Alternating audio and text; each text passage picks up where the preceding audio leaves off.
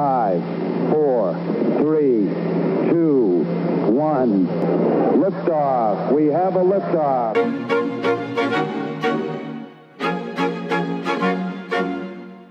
Here we go. It's game time. Unforgettable. Tranquility Base here. The Eagle. Welcome to Sports and More, where almost anything goes. Coming to you from the marsh just outside of Edmonton, Alberta, here's your host, Dean Millard. That's one small step for man, one giant leap for mankind. Nice to be in orbit. Hello there. Good morning, good afternoon, good evening, depending on when you're listening to this. I'm just uh, thankful uh, that you have downloaded uh, the Sports and More podcast. This is episode 20, and uh, we're going with the guy that wore number 22 today, Chris Dingman, two time Stanley Cup champion, former Brandon Wheat King, has some really funny and uh, incredible stories to tell about his playing career. You can follow him on Twitter at Ding Dish. Uh, at Ding Dish is his uh, Twitter handle. Uh, and we're we're kind of doing a no frills podcast today because the conversation is a lengthy one. Uh, Chris had some great stories. I didn't want to uh, interrupt uh, with any other segments, so basically, it's going to be the Chris Dingman hour and a bit here on Sports and More, the podcast today. We will though have Acme Meat Market trivia a gift card from Acme Meat Market up for grabs. You can go say hi to Corey, Amanda, and their wonderful staff in the Ritchie Market in Edmonton, 9570 76th Avenue. And you can check out their website, acmemeatmarket.ca, since 1921.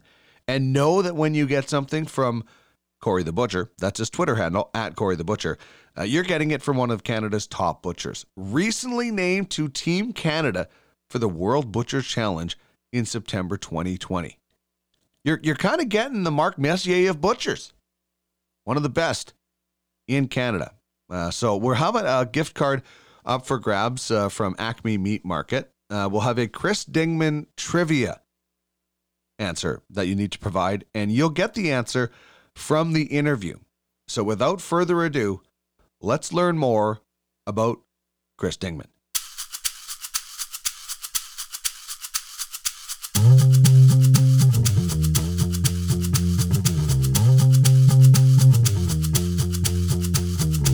Time for the bio. Chris Dingman was born and raised in Edmonton, Alberta, and was originally a draft pick of the Seattle Thunderbirds. He was dealt to the Wheat Kings and at 16 moved to Brandon, Manitoba. He spent four years in the Wheat City, playing in two Memorial Cups, and was drafted by the Calgary Flames. After five years in the Flames organization, he was traded to Colorado along with Theo Fleury, and in 2001 lifted the Stanley Cup with the Avs. 15 days after winning the Cup, he was shipped to Carolina, where he played 30 games before the Canes traded him to Tampa. Four years in the Sunshine State and another Stanley Cup, beating the team that drafted him in the 04 final, Dingman finished his NHL career in 2006. After a couple of years in Europe, he retired and became an analyst on Lightning games before returning to Edmonton a year ago. He has two sons, and his wife is about to give birth within the week to a daughter.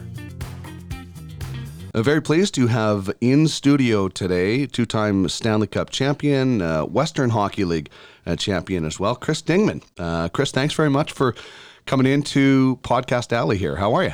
I'm pretty good. A little tired after the, I guess the holiday weekend, but it didn't really feel like a holiday because uh, one of my older boy was in a tournament in uh, Camrose, and my younger boy had games. So holidays aren't really holidays. Yeah. Now, now we know what our parents uh, went through as uh, when we were kids, running everybody Sure. to hockey. eh? Yeah, that's what my dad tells me all the time. Oh yeah, remember what we did? I'm like, not even close. I didn't fly anywhere till I was, I don't think 15. Well, I even sit well, no, 18 for hockey. Too. I think to be honest with you. So, yeah, uh, we've flown everywhere, living in Tampa before we moved back to Edmonton. But uh, yeah, so we've uh, world travelers. We are so, but yeah, I always hear that. Remember Kid- that happened? Remember that happened one time? There was yelling. This guy was yelling at my younger boy, calling him a goon, and and I was like, I turn around, I'm like, shut the, f-, you know, and I'm like, you're a clown, and he's like, what do you think I went through with you? and I was like, and some of the memories you don't remember, like uh, with youth hockey, and people get a little crazy and stuff you don't uh, totally recall. And then there was a, Sorry, I know I'm just starting off on a story, but uh, in your podcast here. But I just remember good. the one time when body contact started. I was playing two or three years up, and it was at the Southside Arena, the old Southside Athletic Club Arena. And you know, I hit a kid. It was a clean hit, and laid him out. And Dad came on the ice, like tried to fight me. The coach was like, "Oh shit! Like, am I allowed to swear on this?" Some of these, Yeah, yeah, are, go ahead, go I was like, "Oh shit! What am I gonna do?" And then uh, the coach was like, "Oh God, what? Like, Jesus Christ! Like, no one really knew what to do. I was holding my stick, like I don't know if I got a tomahawk in my will." And so my dad jumped out of the stands and picked him up by the throat. And he goes, "You never get near my son again? I'll fucking kill you!" And I was like, "Ooh, I don't know, boy, dad." And then I get in the car and he's like, "Not a word of this to your mother. You want a Slurpee?" And I was like, "Sure." I was like twelve or something. I don't know. So I just like memories like that come back and. So, anyways, yeah, and then some of the things happened, and like people were crazy, and it was like, oh yeah, yeah, we remember went through that, and, yeah, Yeah. remember this, and remember that, and yeah, you're, yeah, yeah, because I was like, I never got new skates, so I was like, whatever. He's like, no, you had new skates Yeah, because no your feet, because your feet were so big, and we couldn't find you skates. So I was like, okay, fine. Yeah, you must have uh, like when did you get really big? Like as as a kid? Like I remember the the one kid that, f- that was the first big kid uh, that I grew up with, and he he was so dominant uh, because he was so big. Were you always bigger than everybody else? Yes, Like that 13, 12? except when I was born. No, I don't know. I was just yeah. I, I look back. I found um, so when my mother, God rest her soul, like she kept everything and and uh, my parents like all the little snippets and different stuff. But she kept all my report cards Oh yeah, and. Everyone thought because I was bigger, I was, you know, you're because you're big and you're physical, you're a goon. that's right. And I'm just was just big and strong, and I love playing hockey, and I love playing ball. Like I played everything. And you know, you're just uh, you're a goon, or you're mean, or you're a bully, just because like I competed. Like I would do anything to win. I would trip you. I'd trip my grandmother to win. Right. Like I I'd throw an elbow. Like, and I wasn't a dirty player, but I remember like so I was going through one night because we recently moved and we had boxes of stuff. Like we moved three times in Tampa within like a two mile radius, which is kind of stupid, but whatever. You got to be in the right school zone. So, anyways, um, excuse me. So we, uh, so I found uh, my old report cards. So she kept every year and everything, and it was she kept like all the stats. So yeah, I had 32 points in basketball, but it was always the fouls. Like only had two fouls. Only Oh, had one foul because she was keeping track of that because she was very like my mother was a very slight lady. She was maybe 95 pounds soaking wet. Mm-hmm. And, but she got into it a couple times with parents in the stands because they're screaming at me and stuff and just, you know, whatever. But she kept all those stuff, like all those things. And so, anyway, so I found a couple old pictures and so I started posting. I don't know if you've seen, but uh, I like to have a little fun because I sell gloves for Stout Gloves. Right. If you need impact safety gloves, Stout Gloves. There we There's go. a couple plugs What's the website? www.stoutgloves.com. There we so we sell, yeah, for oil and gas and like, you know, workers, uh, just everything, you know what I mean? So that's my little plug there. I don't want to sell too much, but uh, youth hockey is expensive. So Yeah. buy some gloves. No kidding. buy gloves, buy gloves. Anyways, where was I? Um, what was I even talking about? You're about? talking about uh, fouls, and uh, Oh, okay. she kept track of fouls. Okay, so anyway, so uh, so I like to use social media a little bit, just when I was doing radio in Tampa, and I learned, you know, like when you post, how you post, and just whatever. I don't even follow those guidelines all the time, but I learned this thing how to do uh, a poll on Facebook. Right. So every day I try and post something, and I'm never one of those guys where, oh yeah, I'm so proud of little Jimmy or little Mikey. Sorry, excuse me. Uh, you know, I had two goals. I never post points. Right. A couple times I wanted to because I got a little pissy and I just wanted to be a dick. And oh yeah, so proud of my boy. He had three goals and two. Like you know, screw you, kind of. But I, I just like I'm proud of my kids. Everybody is, but I just don't usually post uh, points or stats or any of that stuff. But anyway, so I use it as a means just to keep in touch with people and just you know I'm having a I'm having a girl. God rest my soul. and all my jokes over the years. I'm having a daughter next Monday. So. Congrats. Ah, it's great. I'm excited. I, I like having kids because then I can continue to act like uh, infantile and uh, make jokes. But every dick joke I made along the way, I think is gonna. But everyone's back. like, "Yeah, you're gonna love it." I'm I am gonna love it. But anyways, so going back to uh, going through my due to concussions, my brain jumps around quite a bit. So going back, so I'm looking through all this stuff when we moved back, and so I found all these report cards and pictures and stuff, and I'm looking at these pictures, and I was like, I knew I was big, like I knew I was bigger, Mhm. like I grew early, and but I was like, Jesus Christ, like I was friggin' like like out of place big. So I found this uh, basketball photo. And we won the city championships. I, I think I don't know. We won a tournament or something. But there's like I'm sitting there, and I literally have like size 11 shoes. And there's a kid on my team who's like goes up to my waist, maybe like like like Wow. I didn't even have big calves, like, but my legs were like, you know, my arms were the size of some of these other kids' legs, and they go, okay, yeah, maybe it was really that big. So I think like grade, I was always big, and then I just remember like grade five, grade six, I hit like five eleven, Mhm. something like that, and then it was like, okay, yeah, and then you know you're growing hair in places, and Yeah. people are making fun of you, calling you hairy balls, like you called me hairy balls, and you realize it's not necessarily a bad thing, and then Was that You a know. nickname that uh, followed you around? no, Uh, that, Balls? no, that lasted until I got in one fight, and then that was the. Uh, That was it, eh? Nobody called was- you Harry Balls no, anymore? then I went to Dinger and then Dish or the Dish Man. So, but yeah. So, anyways, I was uh, I was quite a bit bigger than most people, and uh, but I was like, you know, you, you have memories of stuff and you don't remember. It's been great coming back because I always had to. I've kept the same group of friends since. Like I got a friend of mine that uh, I always give her a hard time because I tried to date her like in grade six or seven, and we're all like my wife and I we're all really good friends now, and I kind of joke around, but we're like I've kept the same group of friends, and I'm really proud of that because you know, some guys turn into dicks when they get a little uh, success, and I really tried not to. And I mean, sometimes you can be an arrogant asshole, and sometimes you know you have to be a little bit because you got you need to be confident, even though you know how athletes were some of the most insecure people because you're one shift away from being on lineup and another shift away from Right. being sent down to the minors. So, uh, but I always kept the same group of friends, and it's just interesting talking to them and getting their perspective on stuff too, where you know how was this and how did this go down? You have an opinion or kind of like how it went, and then you got to hear their version of it. You're like, okay, but the one thing was certain is that uh, I was a really big kid, and I was really physical playing sports, and I liked it. I loved it, and you know, my kids have a little bit of me in both of them, but uh, they're their own people, and like it's so. My it's funny. My younger guy's always played up too. Like he's always played with his older brother. And he's gotten run over, and he's never laid on the ice. But he'll come off the ice crying. "Hey. Like if you're gonna, you want to play in your brother's team, man. That's you can't right. lay. You know, can't be a put. You can't lay on the ice. Like, and he never has. And and then so like they're calling him a goon, like this one instance, and I know the guy. I'd love to say the guy's name, but I won't. Just but he runs a he runs an organization which is he's a goon. Throw him out. I go for what? Having the puck because he literally Yeah. had the puck half the game, and the other coach is f bombing him, yelling to play the body, and the kid got hurt trying to hit him.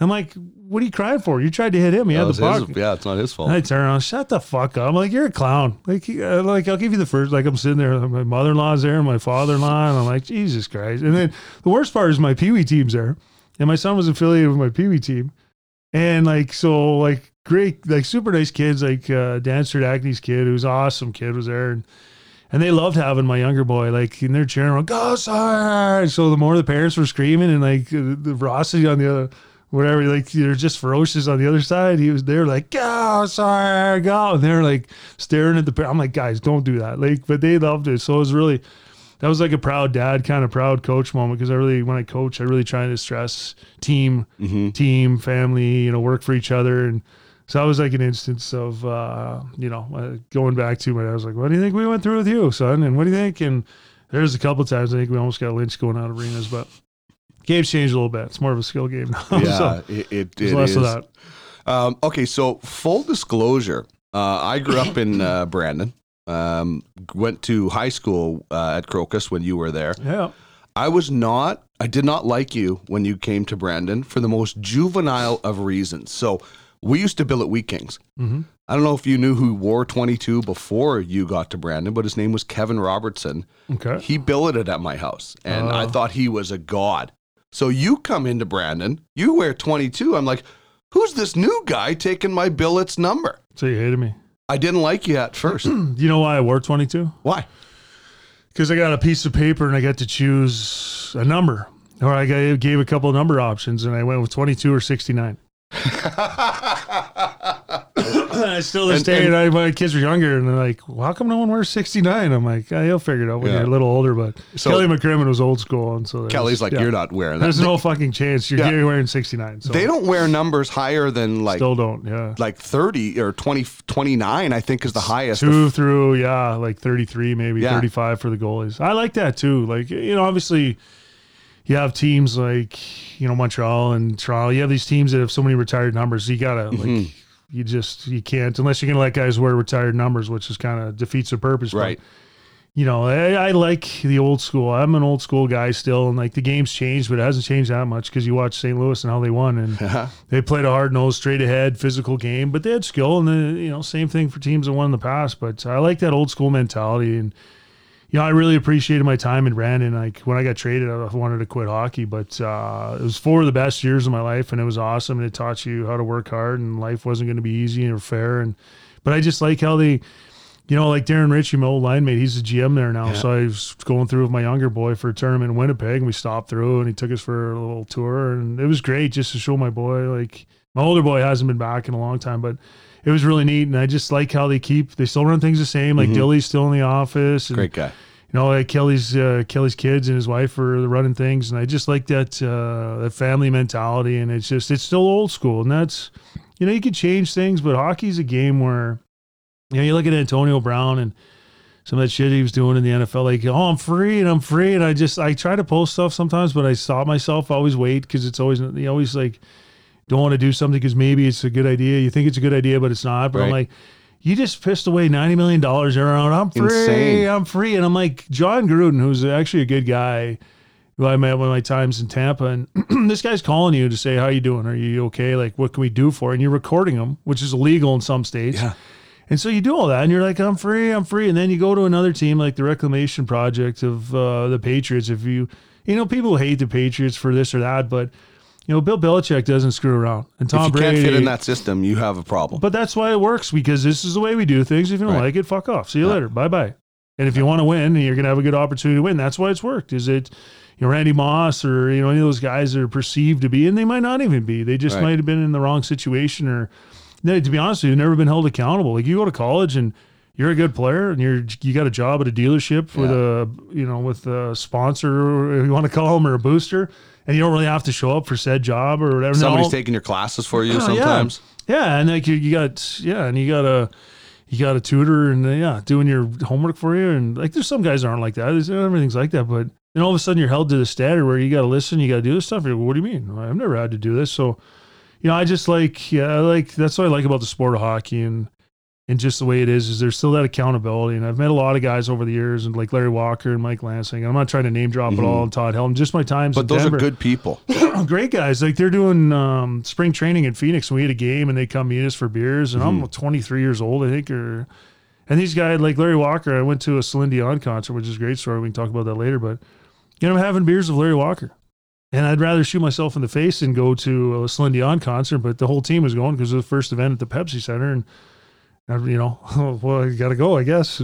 So, anyways, yeah, uh, we'll talk about that later. But I like hockey. So the thing with hockey and baseball's got a little bit of this is that you're together all the time and there's that accountability but maybe you don't have in football because you know talking to guys you know the linemen offensive linemen hang out together and the quarterback a little bit and the offensive guys and Yeah. the defensive guys and the specialists so everyone's kind of in their own little it's not a fraction or a faction but it's just the way it is Their There's own group, yeah. there's 53 60 guys plus your practice guys whatever it may be so you just can't have everybody together there's not that where in hockey like you go to Brand like when I went to Brandon and you know, if you're cocky, you're acting like a dickhead. You're getting Flexall on your jock, or you're getting shaving cream in your gloves or your shoes every day. And and I just remember that, and I did that. I did that to guys too. Nothing, nothing bad, but I just say to the guy, like, listen, you're acting like a dick. Like mm-hmm. you're not that good. Like pay your dues, kind of thing. Like this can change, or this can stay the same. It's up to you. Probably the same it. thing happened when you got there. Is not that you were acting like that, but you You you come in and, and you get in the kind of the pecking order of of you know rookies learn from the veterans, right? well, I was on a line with Mike Dubinsky, who I think was the sixth overall Mm-hmm. pick in the Bantam draft, and Colin Cloutier, I think was the third overall pick, and I was the eleventh. So we were pretty good players, and we're all six. Mike was six one, two, I don't know, whatever, two oh five or something. As a sixteen year old, myself and Colin Cloutier were six boys, three, two twenty six. So we could all play, and then you know you learn how to fight. And I'd already been in a couple fights playing midget, and you know we're on the fourth line because that's what you did. Yeah. You paid your dues. You started on the fourth line, and that's and you just shut your mouth. Yeah. But the only thing we would do is like you know, they didn't have TV timeouts, but anytime there was a whistle or something we hadn't played in a while, we go on the ice. We do like two hard laps, Yeah. And then rip right back to the bench. And like Bobby Lowe's be looking at us like, "What the frig are you guys doing?" it was kind of drawing attention to the fact that we hadn't played in a while, Right. and we're just trying to get our legs going, but just a little, just kind of being dicks a little bit. But you Yeah. know, we're ready, coach. Wherever you, Yeah. like we we should probably be on the third line, but you know you you paid your dues, and that's just uh, what you did. You carried the stick bag and you carried the bags, you carried the skate sharpener, and it's life lesson stuff. I tell my kids this now, like, this is- like even the kids I coach, like some parents, like, oh, you're too hard on them and all this. And I'm like, I'm not asking them to do something they can't do. I'm not asking them to go end to end. I'm not asking them to toe drag three guys. I'm asking them to listen and work hard. This is what I want you to do. I want you to Buy-in. play. Yeah, uh, you play your position if you're a right winger or whatever. You get in the offensive zone below the top circle. Do whatever you want. Mhm. But the rest is like you're. It's my ice. It's my way. And if you don't like it, tough because you're gonna have a boss, or I'm gonna have a boss, and you know I work with family, so you know working with your wife and your brother-in-law is- is pretty good for the most part. And some days it's a little difficult when you don't agree, but you know it's just a life thing. You, you have people that you have to listen to. Maybe you don't agree with it, but what are you gonna do? You got to show up on time. Like, Yeah. So it's it's just like I love sports. I love hockey where you can't be saved. Like your your parents can't go and save you and. You know, Chris isn't playing enough. Like Kelly, Chris isn't playing enough. He'd be like, oh, "Okay, You imagine? you. Yeah, beat it. All right, bye bye." You imagine somebody calling uh, a parent calling Kelly to oh god. complain about ice time? Yeah. Um, you want to come pick him up right Yeah. now here? Yeah, How long does it take you to drive here? You're in Edmonton. You can get here in 10 and a half yeah, hours. Exactly. See you later. So, if they were to retire 22 in Brandon, Oh, I've already had this conversation. you did. Yeah. You or Jordan Tootoo? Well, we kind of talked about it, and uh, we would have both our names. Okay. We agreed to that. We went back for the Memorial Cup, and I dropped the puck, and you know, it's like you don't think people remember, and so I went back and dropped the puck and got a standing ovation. I almost started crying to be honest. Mm. It was like, holy crap, man! These people remember. So, and then people like like they don't understand. Like you had an influence on a lot of these people, just the way you played and like that time because we went from being like the worst team the year before. 11 wins the year before you got there. Yeah, so we had the biggest points turnaround, like Yeah. 75 points. With I mean, Marty Murray was a great player, Darren Ritchie, and going Yeah. down line, Trevor Robins, and Bobby Lowe's, or uh, Bobby House, rather. Yeah, Was, was, uh, like first year Mike Manilow, Kolsar, Gil Wojcik. I've run into him a couple times. Trevor Robins was your goalie. Yeah, Rob's is a good guy. he faced a lot of rubber. Yeah, so good. He was tough too, man. He could fight. but um, yeah, so a lot of great players. But yeah, we had that conversation. So it was, uh, and we just joked around with the toots. He's like, okay, fine, both of our names. Who name, Yeah. whose name goes on top? And I was like, I don't know. I had 40 one year. How many did you have? And he's like, oh, I think he had 50 or did Really? he? I don't know. I uh, I just remember I got to 40, 40 and 43 and Yeah. uh, 66, and I had 200 and something minutes. And I remember they last. I remember getting to 40 because we had Bryan McCabe. Caber's a good guy, and I called him like well, I had a nickname. He called me Horsehead, and I called him something a little derogatory. But he was a good guy, and we'd all work out. and And he's at 19 as a defenseman, and we're playing uh, Medicine Hat, I think it was Rocky Thompson Mhm.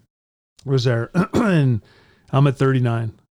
So he's not passing. We get a power play, He the first score, power yeah. play, and uh, like yeah, that far. He's like just teeing up clappers. I'm like, Dick, pass the puck, man. He's like, nope. Until I get so then as soon as he scored, he scored like end of the first or second period or something, and then he's like, all right, now I can pass to you. We're good. And I'm like, you're a dick. So then like on the bench and. Bobby Lowe, like I didn't notice at the time, but like Big Johnny was a good guy, and Bobby Lowe was like, he's like, I don't think he's gonna get it. I don't think Dinger's gonna get it because it's like getting into the third period, and I'm still. And then I'll never forget. I was gonna get. We're on the power play, and I'm in the corner. I'm battling. Darren Ritchie goes, uh, "Hey, Dinger, Dinger, right here." I go, "No, watch this." I walked out of the corner. Low blocker scored, and I'm like, "Yeah." And he's like, "You fucker."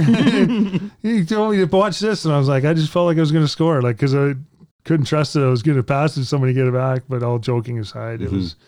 Yeah, to get to 40 was uh, was a huge thing. It's a milestone, whatever. It doesn't Mhm. really matter in the grand scheme of things, but But you know, I did score 40 because, you know, because you get to the NHL and everyone's like, oh, you're a goon and, you know, you're this and that. And I'm like, yeah, but I could still play. Mhm. But when you get to that level, everybody's good. So, yeah, do you want to be a goal scorer in the American Hockey League or, you know, do you want to, you know, uh, score in Europe or do you want to fight in the NHL? Right. It was a simple choice for me when I went to, yeah, after everyone got fired in Calgary and I went to Colorado and Michel Goulet is like, you know, Dinger, uh, Dish, there's a great opportunity for you here. um, I'm- I have my French accent's a little rough, but, you know, it's like, you know, we need a guy like you. We need a physical guy. There's a chance you can you come to camp in shape. And I was like, okay, Mhm. done. So I came to camp and was in good shape. And there's myself and Odgers and Parker. And people don't understand, like, guys, and like, how can you fight a guy? And, you know, this, like, Georges Laraque, like, uh, a great guy, you know, this, you know, you fight guys and you just know it's your job. So you got to do it. And I remember lining up Aji, I lined up against Aji in camp and I was like, he's a Wheat King alumni. I was like, hey, Wheaties. He's That's like, right. And I said, Aji, can you fight or not? And like, he's like, no, I can fight. I'm like, you sure? Because I know he didn't want to. He was like, and he, Aji wasn't a big guy, but he fought all the heavies. And, he was awesome. So he's like, yeah, we can fight. So we fight. And I was like, hey, after we're icing down the, in the training room, and I was like, thanks, buddy. He's like, no problem. I know it was like, you know, I was a kid like you once. And then I fought Parker like four or five times at camp too. So, anyways, but yeah, it was like, you're a goon or you're this or that. And like, no, I just would rather play with Peter Forsberg and Joe Sakic. And, No kidding. you know, I got, it was like, I had eight goals one year, my first year there. And I'm playing, uh, I think I averaged like five and a half minutes a game because Bob Hartley didn't like he's gonna play his guys. You know, Mhm. play my best, and he's killing these guys. Like Joe Sakic is one of the best conditioned athletes in the world. Ray Bourque, and you know, I never forget Ray Bourque when he came to us, and you know he could still play 20 to 30 minutes, but like we call a timeout. We're we're up against Detroit in the playoffs, and we got Adam Foote and Rob Blake and Ray Bourque and Skoula and Hejduk and Aaron. Uh, no, we traded Aaron Miller by that, that point, and um, well, so Greg DeVries. Like Mhm. we had good D. And we call a timeout so we keep Ray Bourque on. He's dying. Like, so when he had this thing, he'd come to, and when I say dying, because he's 41 years old and he's playing Yeah. friggin' 30 minutes, I couldn't do that. I'd friggin' have a heart attack and cramp seize up. And so he'd come to the bench and he'd have his hands on his knees and like, uh, Jacques Cloutier always give him the bubba, you okay? And he'd do the shake his head or not. And he shook Yeah. his head. So he called a timeout. And like, and they're like, all the other guys do like, Jesus Christ, we can put someone else out there. Yeah. Like, how about Adam Foote and Rob Blake or I don't know, like, take your, like, anyways. Um, Jon Klemm, maybe he's yeah, pretty no, good D-man. anybody that uh, Yeah, can take a shift. 2010 Memorial Cup in Brandon. Um, I, I had this absolute pleasure of, of watching a couple of games with Marty Murray, and just we just sat there, and uh, I, I got to know him a little bit in in high school. Uh, as I said, when we had a billet, I, I knew some of the players, so I got to know Marty, and obviously he's my age, and I watched him growing up. So watching games and just chatting with him was great. You got to play with that guy Yeah. who is. You know, one of the best Wheat Kings of all time. Uh, Yeah. Were you, Marty, and Ritchie aligned in your my third year. Yeah, third year. Like you know, just you know, Marty Murray. I think uh, I always feel bad when guys don't make it like they should have. Um, Yeah. What What do you remember about playing with Marty? What was What was that like? What was it like for your career? Well, it was it kind of sucked in practice to be honest with you because I never touched the puck. well, when Darren Ritchie got hired and they did a video of uh, kind of his you know congratulations Darren Ritchie, new general manager the Brandon Wheat Kings and blah blah blah, and they showed the video. So I was watching the video and I'd screenshot. it. I was like, "Is that me?" And I'm like, "Yeah." So I circled it, started circling the screenshots of the pictures. And it was everyone was me going to the net and Ritchie passing to Marty or vice versa. And there was one where like I passed to him or something. Mhm. So I sent him a note. I was like, just just mess around. Like, congrats on the new gig, whatever. And I'm like, you don't think you could have passed me once? He's like, well, look, you had two, three guys on you. You open up the ice. And they were real appreciative, but like in, in practice, I don't know how many times I had a shot like just off the back of the calf. And I was like, Rich, you fuck like Jesus Christ, man. He's like, Oh, sorry, dear, sorry, you know, whatever. But uh like just all kidding aside, like two really good guys. Um great line mates. I knew what my role was. Uh, my role to create space and go in the corners, but I could score and I could pass. And, you know, we had this play on the power play where I'd just pop out in the goal line and I get Marty to pass it down, me, I'd take one step and fire it across, and Rich would just tap it in back door. And he must have scored like 15 or 20 that way. And just great players, great guys. And I remember uh, the year before I was playing with them, there was a brawl in Regina and they were on the ice. And so at the end of the game, the buzzer goes and there's line brawl. And So Clucci and I jump over the boards and Bobby Lowe was like, You're not going anywhere. And we're like, You know. Yeah. and back then it was the first guy off the bench got suspended. Everyone else was good. And they had this European guy, Petruik or something, or something like that, a Czech guy. Well, he just jumps on the ice. So we're like, okay. Bobby's like, see you later. Yeah. so I go grab like the guy that had Ritchie. I'm like, you, you know, I grab him. He goes, no, I got this. So I lock his arms up, and he's like, hey, you're not so tough now, huh? You fucking pussy. And he's like pounding him. And then so I grab Marty's guy and hold him, and he tees off, and he's like, yeah, how you like that? Huh? How you like that? And I, anyways, long story short, I, I don't know. I think I knocked out like four or five guys, and ref was trying to, the linesman was trying to slew foot me. I elbowed him, knocked him down, and things got settled down. We're going off the ice, and the guy spit on me, so I punched him. We go into the stands, and Regina was tough because you get there, that little separation. So Bobby Right. Lowe's goes in the stands, so we're going in there. Oh, long story short, so I got one game, and Bobby Lowe's got one game. For that, I, it was ridiculous. I went totally cuckoo. That was one of the times, like, I had a bad temper when I was younger, and I don't anymore. I've learned to, wow. you know, but whatever. And I was like, that was, like, you, I would have got like a lifetime ban. Yeah. Like, and then the next practice, I broke three sticks, and I was like, the hell, man, what's wrong with my sticks? And Big Johnny, our assistant coach, Mark goes, Johnson. yeah, my- Johnny goes, what do you think I was hitting the fans with? They're trying to come over. So he's tomahawking the fans. There, and my dad was in the stands, and Marty Murray's dad are in the stands, and they're fighting. And then we, so we were going back through to Winnipeg, and Darren Ritchie's, you know, taking us to the tour.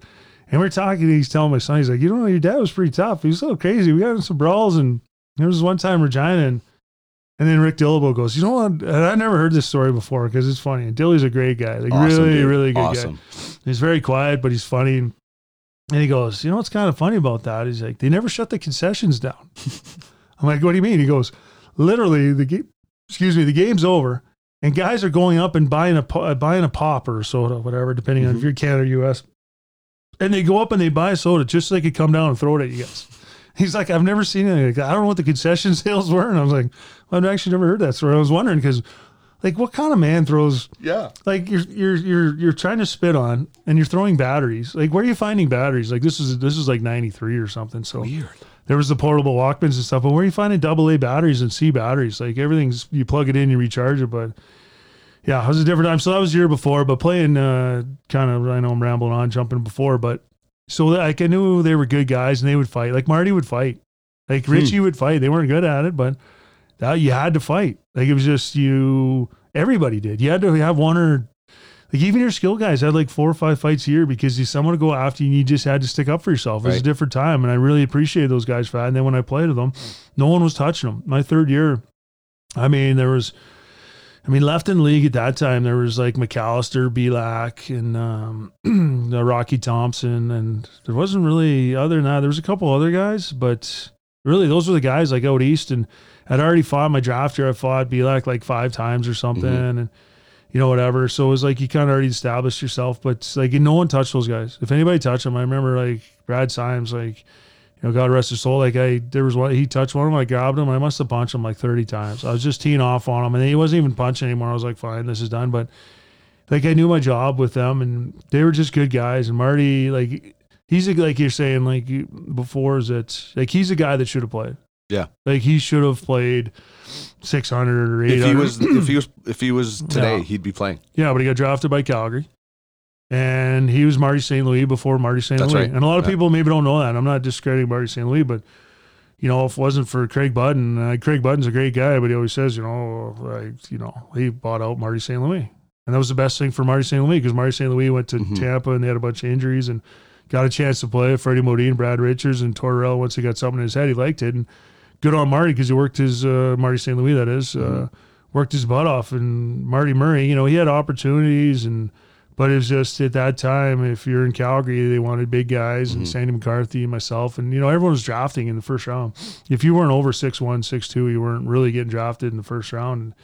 So it was kind of, uh, that that was like, you know, I kind of feel like I feel bad. Not that I should feel bad because Marty still had a good career and, He's doing good You know, uh, even- job in Minot now. yeah, he's doing a great job because you can tell he's a good hockey mind. But even, you know, when he was playing in Philly and stuff, he was still making good money. So they had appreciation for him and what he was doing. So even he was up and down a little bit. So he wasn't a one way. So he did make, you know, I guess the one solace and is that he did make uh, NHL money for some years. And but that was again, that was a guy that, you know, was a total pad, big legs, like huge legs, and So in smart. shape and just a smart player. Yeah, just at that time he was just a couple years maybe too early. Like if he was coming out now, like he'd be your Jonathan Toews, Mhm. you know. But he still had a good career and nice family and uh, same wife Andrea. So I mean, good for him. He just got inducted in. I think it was in the Manitoba Yeah. Hall of Fame. So You know it's weird? no. Trevor Kidd and him went in at the same time, and they were traded for each other.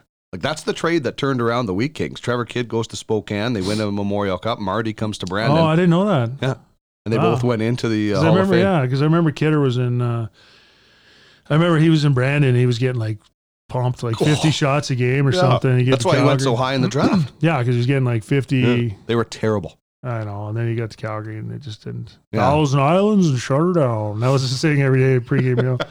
hey, buddy. He was a good guy too. Just, you never know, like when kids are younger and how it's going to pan out Yeah. and, you know, whatever. And you look back, even I look back and what if this would happen, that would happen. And, you know, because you almost make the flame. Like, so Marty's a guy that should have played and could have played. And Yeah. I, I was the last cut as an 18, 19 year old. And I wanted to go back to junior. Like Hmm. my 19 year old year, I did. Like, I was calling Kelly and saying, "What's going on? Are they keeping me? Or are they not?" And Not that I didn't want to play in the NHL, but I was a little scared because you go from living with billets to by yourself, and you're not really sure. You know, and it was going back was great, but then the next year everyone got fired. hmm They're like, "Hey, can you come to camp under 230?" Sure, come to camp. It's I think it was like 227 or 228. It was like seven and a half, eight percent body fat. and First cut. See you later. bye bye. Because they, they, you know, you have a Yeah. new GM and you have a new, new coach, a new scouting staff. All and new attitudes. And Well, no, it's just opinions. you, who's no one's arguing for you. hmm No one's fighting for you because you know, like as a GM, if I'm, you know, Ken Holland and I draft Chris Dingman, Chris Dingman better make it or I look, I don't look good. That's right. You know, and the same for the scouts. So they're fighting for you. And you learn these things when you get like later in life and you get older that, you know, you need that guy fighting for you. And hmm so I got sent down and then in preseason I was leading scorer and I had Paul Baxter, who was just a total dick.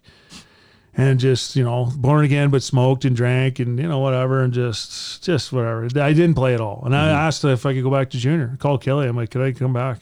Because I wasn't playing. And he was like, and at the end of the year, he says, my wife, my then girlfriend at the time, she'd come down, like go to school for half a year and then come live with me. And she's like, and he goes, well, that was the best thing for him. I'm like, what, to not play? Yeah. Like he barely played, and then all of a sudden, like Jamie Hislop or one of the PR guys, or not PR guys, but player development guys, PD guys, they'd come down. All of a sudden, I'm on the second line. I'm like, okay, what's going on here?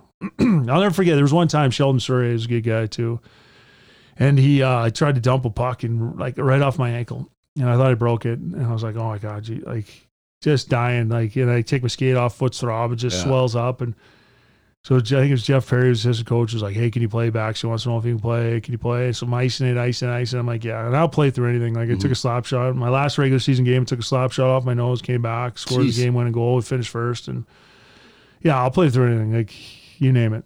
Um, stitches, dislocated fingers. Like you can see my Yeah. hands are a little messed up. but anyways, so I was like, "Can you can you play?" You know, coach back she wants to know if you can play. I'm like, "Yeah, okay, I can play." So I dress. I don't play shift. I sit there the whole game. My foot's throbbing. I like, oh my god, I want to kill him. Like I just like, why do that? Like just a total dick Mhm. move. But anyways, so yeah, he was. uh That was interesting. Uh, you guys went to two Memorial Cups in Brandon. Um, I had Joaquin Gage in here, and he talked about how he hated playing those Kamloops guys because they were so good and so cocky. Yeah, they were. Uh, we talked to Wade Redden a while ago, who, who also said he he wanted to go back, and he was glad he went back to Brandon, and, and when he could have stayed on the island because he knew he wasn't ready. So it's Yeah. an interesting philosophy, but. Um, it's amazing the the franchise in Brandon has not won a Memorial Cup. Uh, you guys had two chances, uh, yeah. two really good teams. Uh, what what do you think didn't go right at those Memorial Cups? Uh, you know, Kamloops was a bit of a juggernaut the one year. Goaltending. Yeah. to be honest with you, because we had, I think Penstock was our guy. Byron Penstock, yep. And then uh, he struggled a little bit. I think we went to Brian Elder, the 17 year old. And I got hurt actually. So I got hurt game three, I think it was, against Moose Jaw. I hit a guy and Darren Ritchie fell on me. I tore my MCL. Oh, So I didn't miss the rest of the playoffs. So I actually went back to Edmonton and rehabbed my knee and then came back for the Memorial Cup. And I wasn't ready, but I, you know, my knee wasn't solid, but I was playing. And Mhm. Mark Johnson would skate with me, you know, skate me privately. And, you know, then I came back and played. And, but that was the difference in goaltending. Like they were a good team, but we could play with them. But it, so I remember that with that one, we got to the semifinals. I think we were playing the junior Red Wings or something. Yeah. And we outshot them 42 21 and lost 2 1. So and then they got pounded. Like Kamloops just killed them. So you, you know, it's a one game series in the Memorial Cup, which is which which makes it such a hard tournament to Mhm. win. And you know, but we'd already played it like Kamloops league finals, but goaltending was definitely different. So that time was, you know, I would have liked another shot at him, and Struds and I would fight. Struds is a good guy, so Mhm. but we'd fight, and I used to throw him around a little bit, and then he got bigger and stronger, and then we'd have good fights. But anyways, you know, it's just life. And then we see each other now. He's a good guy. Like we great dude. Jarome was in town when him and I and Jason Holland and Noodles and uh, Jamie McLennan, sorry. Uh, you know, you get back together with these guys and they're all good guys. Like we're like, you know, I talked to Struds about this. What do you think about this? And what do you think about that? And he asked me stuff. And anyways, so then the next year we, same thing. We get to the semifinals. We're playing Peterborough and Peterborough. We're up three nothing. Get eight straight penalties. It was four three. I got a penalty at two minute penalty as a captain and I went over the ref just to talk to him. He's like, oh, teed me up, and I'm like, Seriously? yeah, I didn't even like. I wasn't even yelling at him. Like I knew at that point, I wasn't an idiot. I wasn't gonna scream at him, and it was just it was embarrassing. And I guess Kelly had gone in the press box, went over and grabbed the head of officiating by the throat or something. It was just because it was that bad. Like nothing against Peterborough, but and then they went to the finals. They Yeah. played Granby, and that's when Granby traded for all those guys. Like half that was the three brothers, or whatever. And they trade all their guys to whatever team was the strongest team, and they had the Rock and guys like that. So, I mean, that's it's disappointing because you talk to guys like There's Perry Bergson from the Brandon Sun. Mhm. I did uh he did like a where are they now, following up with guys, which Mhm. was really cool and to be involved with that and you know, he asked about that and I was like, Yeah, I was disappointing. He was you know it's funny, every guy I talked to on those teams like that that one especially, like that's the one thing they wish they could do over or change or something. But Mhm. makes you a better person. You know, at the time it sucks and you're disappointed. I was a captain, and then I got called. They wanted me to go to Saint John. And I didn't want to go to Saint John because Jarome had gone up to Calgary and he'd scored a goal and played a flurry, and then they they wanted to send him to Saint John, but he says back we had a bad back, so he didn't go. And we had the same agent, Tony, me and good stuff, and Tony, good stuff, and so he didn't go. And then they're like, they want me to go. I'm like, why do I have to go? I just played 105 games or something. Yeah. And, you know, whatever. And like, he didn't have to go. And so, like, Nick Polano called me and like, I just lost. It wasn't even that. I just, I knew I was done. I, like, my junior career was over. I knew I wasn't going back as a 20 year old unless something crazy, ridiculously crazy happened. And I just wanted to go back and, to be honest, just celebrate and party with my team and just kind of having a conclusion to my career. But, Mhm. like, anyways, we get back and then I got to go to Saint John and I go there and there's a huge, like a five day break in between games. So then we go to like Fenway, and watch you know, Sox game, get hammered and drink for two days. And I'm like, great, this is rush here for this. Yeah. Played one game, two weeks. Was there for tw- 10, 12 days. Played one game. Crazy. We lost, we're done, but whatever. I think that's Um, what they're a little sour about because I didn't really want to go. when you uh, when you're a scorer in junior and then you get to the NHL, you're drafted by the Flames, and then you know you, you were also you know 40 goals and, and you had a lot of fights. When you're a scorer and they say, okay, now you're going to be a fighter, What happened? how hard is that? Like you're like, hey, wait a minute, I, I scored 40 goals, you know, I can put the puck in the net. That can't be a fun or easy transition. What was it like? Uh, it wasn't that it was fun or easier, but it was interesting because, um, you know, you go to camp and like you talk about numbers. So Brandon still has, you know, they still have traditional numbers, hmm two through 31 or 35 or I don't think they've retired one number. no, I don't think they have either. Excuse me. um, so you, when you go to camp, you knew if you had a chance to make it based on the number you had. right. So a year before I got cut and you're wearing like 53 or 60 Yeah. something, whatever. And Gary Roberts has got 10 and or Yeah. seven or something, you know, sorry, seven. And T Tow's got 13 and Nieuwendyk's what, 25 at the time, whatever. You know, Jarome's not wearing 68. Or no, whatever, but Jarome right? was wearing 24 before. Oh, okay. Okay, so it so wasn't. I don't know if you remember this, and I could be wrong, and someone will probably call me out if I am. But the, when he got called up for the playoffs after Kamloops, Mhm. He was wearing number 24. Oh, then he went on to wear 12. okay, okay. So, anyways, this is the conversations you have after you make the team. So, so like, so after that year, miserable year of Paul Baxter, you know, thought it was the best thing for me not to play me.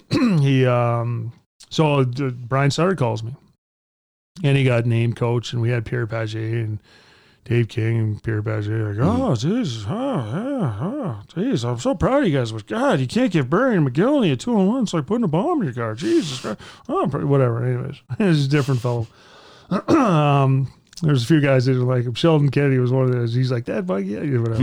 he was not a fan. Anyways, so Brian Sutter calls me in the summer and he's like, "Hey, you know, I just want to talk to you and you know, I watch you play junior. You score 40 goals. You can score. You can hit. You can score. You can fight. Like, what's it going to take for you to make this team?" I very honestly said to him, like, when you come to camp and you're playing with some guy, some junior guy, and a guy from the East Coast, you kind of know what's going on. Because the year before, I was playing with like 2 guys you wouldn't even heard of. No offense to them, but Mhm. you know, I was a first round pick, and and that year the Jarome made it. He was playing with Fleury and Cassels. Mhm. Well, you kind of know you're setting him up for success. I mean, he's still got you know Jarome Iginla is one of the best people, best players, and please don't think I'm discrediting them all because like I would have that guy on my team. He'd be a first pick because he was yeah. awesome, man. Like there's a guy that should have won a Stanley Cup, but you're giving him an opportunity to succeed, and it's up to him what to do with that. So that's kind of what I said. Like when you come to camp, to, I said to Brian, like when you come to camp, like kind of know where you are. Like the year before, they asked me to come in under 230. I did. I was 8% Right. body fat or under 8%, and I get poofed. So I come to camp. I'm playing at Fleury and Cassels. Okay. So I get an opportunity and then um, played eight preseason games. And I had four goals, four assists, and six fights. So, you know, I'll make the team and starts with Fleury and Cassels. And or like Cassels and again or Mhm. combination of that. and I score my second game of the season. I score my sixth game of the season. So I got two goals in six games. I'm like, I, I might score 40. you never know. Like, I'm thinking to myself. then we started like two and ten, and guys were bitching about ice time. And Sandy McCarthy was on the third or fourth line. and wasn't happy. And then, sure enough, then I get poofed to the fourth line, and then didn't score for three months. And then we're in Madison Square Gardens playing against Richter and Gretzky. And I was out on the ice against Gretzky, and he's playing defense, but he doesn't really care because it's me. And gotta give him the old like wrap around, go around the net, get a wrap around, get my own rebound. I score. Actually, go bar down on Richter. Wow. Yeah, so I'm like, ah, fucking right, woo," you know, like all right, you know, the boys are like, yeah. And I get back to the bench, and Brian Sutter's like, it's about fucking time, and I'm like, you can't let me like enjoy this, yeah, you can't let me enjoy this just a little bit, but anyways, the transition to answer your question uh, in a roundabout way, that I'd always like tried to score, I'd always hit, and when you hit people and you hit them hard, you fight. hmm And so it always fought, and you know you're scared. Everybody's scared, and you're in the league, and you got Brantt Myhres and all these guys, and Brashear's up and coming, and Probert, and you know Laraque. Jesus, like just a big man. Stu Grimson. Yeah, Grimson. Was it your first fight, Stu Grimson? oh yeah, that didn't work out very well. That's a big. That's a Big, big piece man. of meat to chew off on your first fight, man. Yeah, well, I tried to fight him the whole game, and he's like, nope, he wouldn't fight me. And then finally he did, and I was. I don't know what happened. All I know is I ended up on top of him, and I couldn't hear out of my left ear for three days. I get on the box, I was like, it felt like I had water in my ear. So. Seriously. Oh yeah, he hit me. He obviously hit me pretty good. Wow. So, I don't know, but I ended up on top of him. So Okay. hopefully I tackled him or something. But anyways, yeah. So how was it? Uh, tough transition. It's just once you're on the fourth line, all they wanted was in like Rich Preston. It was like he showed me video one time. And it was of Edward, and he turned it over twice, but he cross checked three guys and slashed the guy. And he goes, "What did you see there?" I said, "Well, could have got it deep twice." And he goes, "No, you see that intensity? See that? That's what we want out of you." I'm like, Turn "Okay." the puck over. Oh yeah, but whatever. It's a different time, so okay, I can do that. So literally, like once you're on the fourth line, like Sudsy would say, like you got like two shifts to show me if you're ready to play, and if not, you're not going to play. And I'm like, okay. So you just go out and just run somebody or just Right. two hand somebody. And, And like the other team, yeah. And if it's not a tough guy, he's like, "What are you doing?" I'm like, "Sorry, man. I'm trying to play." Yeah. Sorry. And then so you just take like we were a heavily penalized team because we had Todd Simpson and Cale Hulse and Sandy McCarthy, and then he got traded, and we got Mike Peluso, and then he got you know Wiemer came in, but um, you're just going out there and just I remember just going out there, just running guys, and just two handed guys, just cross checking, like just not even playing hockey, but I was showing I was ready and I was intense, so that's what you had to do. And then the next year, and we traded for we traded Titov for David Roche and Ken Wregget. Mhm. And Ken Wregget got hurt in camp, and then I had to play seventy games to get a one way contract. So I was on a one way, and they kept David Roche over me. Hmm. I'm like, the guy could barely skate. Nothing against him, nice Mhm. guy. Not that I was a great skater, anyways, but I was better than him, and I was their pick. So I get sent down. so I'm making four and a quarter, which is great in Saint John. But they're crying. That was in the time when all the Canadian teams were in trouble. and We're gonna have a lockout, Right. and everyone's losing money. And one of their guys came down. And I said, "Like, what are you guys doing?" He's like, "What do you mean?" I'm like, "Like you guys are crying. Like you're losing all this money, and I'm making four and a quarter down here. And like, like what are you doing with me? Basically, Mm-hmm. like." I was wanted to move at that point. Then I got traded. I was in the Fleury deal, which worked out great. Yeah. So, but life isn't always easy and whatever. But you know, I had the opportunity to play more in the American Hockey League, which is so you know, some guys don't want to go down. And but if you know you're going down to play and get more ice time and come back, if there's a light at the end of the tunnel, so Mhm. to speak, then it's. But like then, my career was like my NHL career was kind of over because, you know, I wasn't anyone's guy anymore.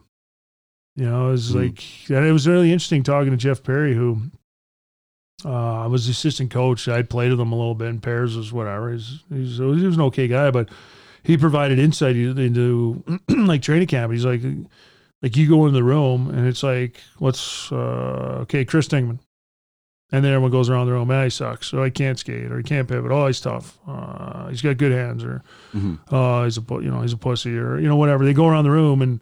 So he said it was really it was, it was an eye opener because they tear some guys to shreds, but he's like every scout's fighting for his guy.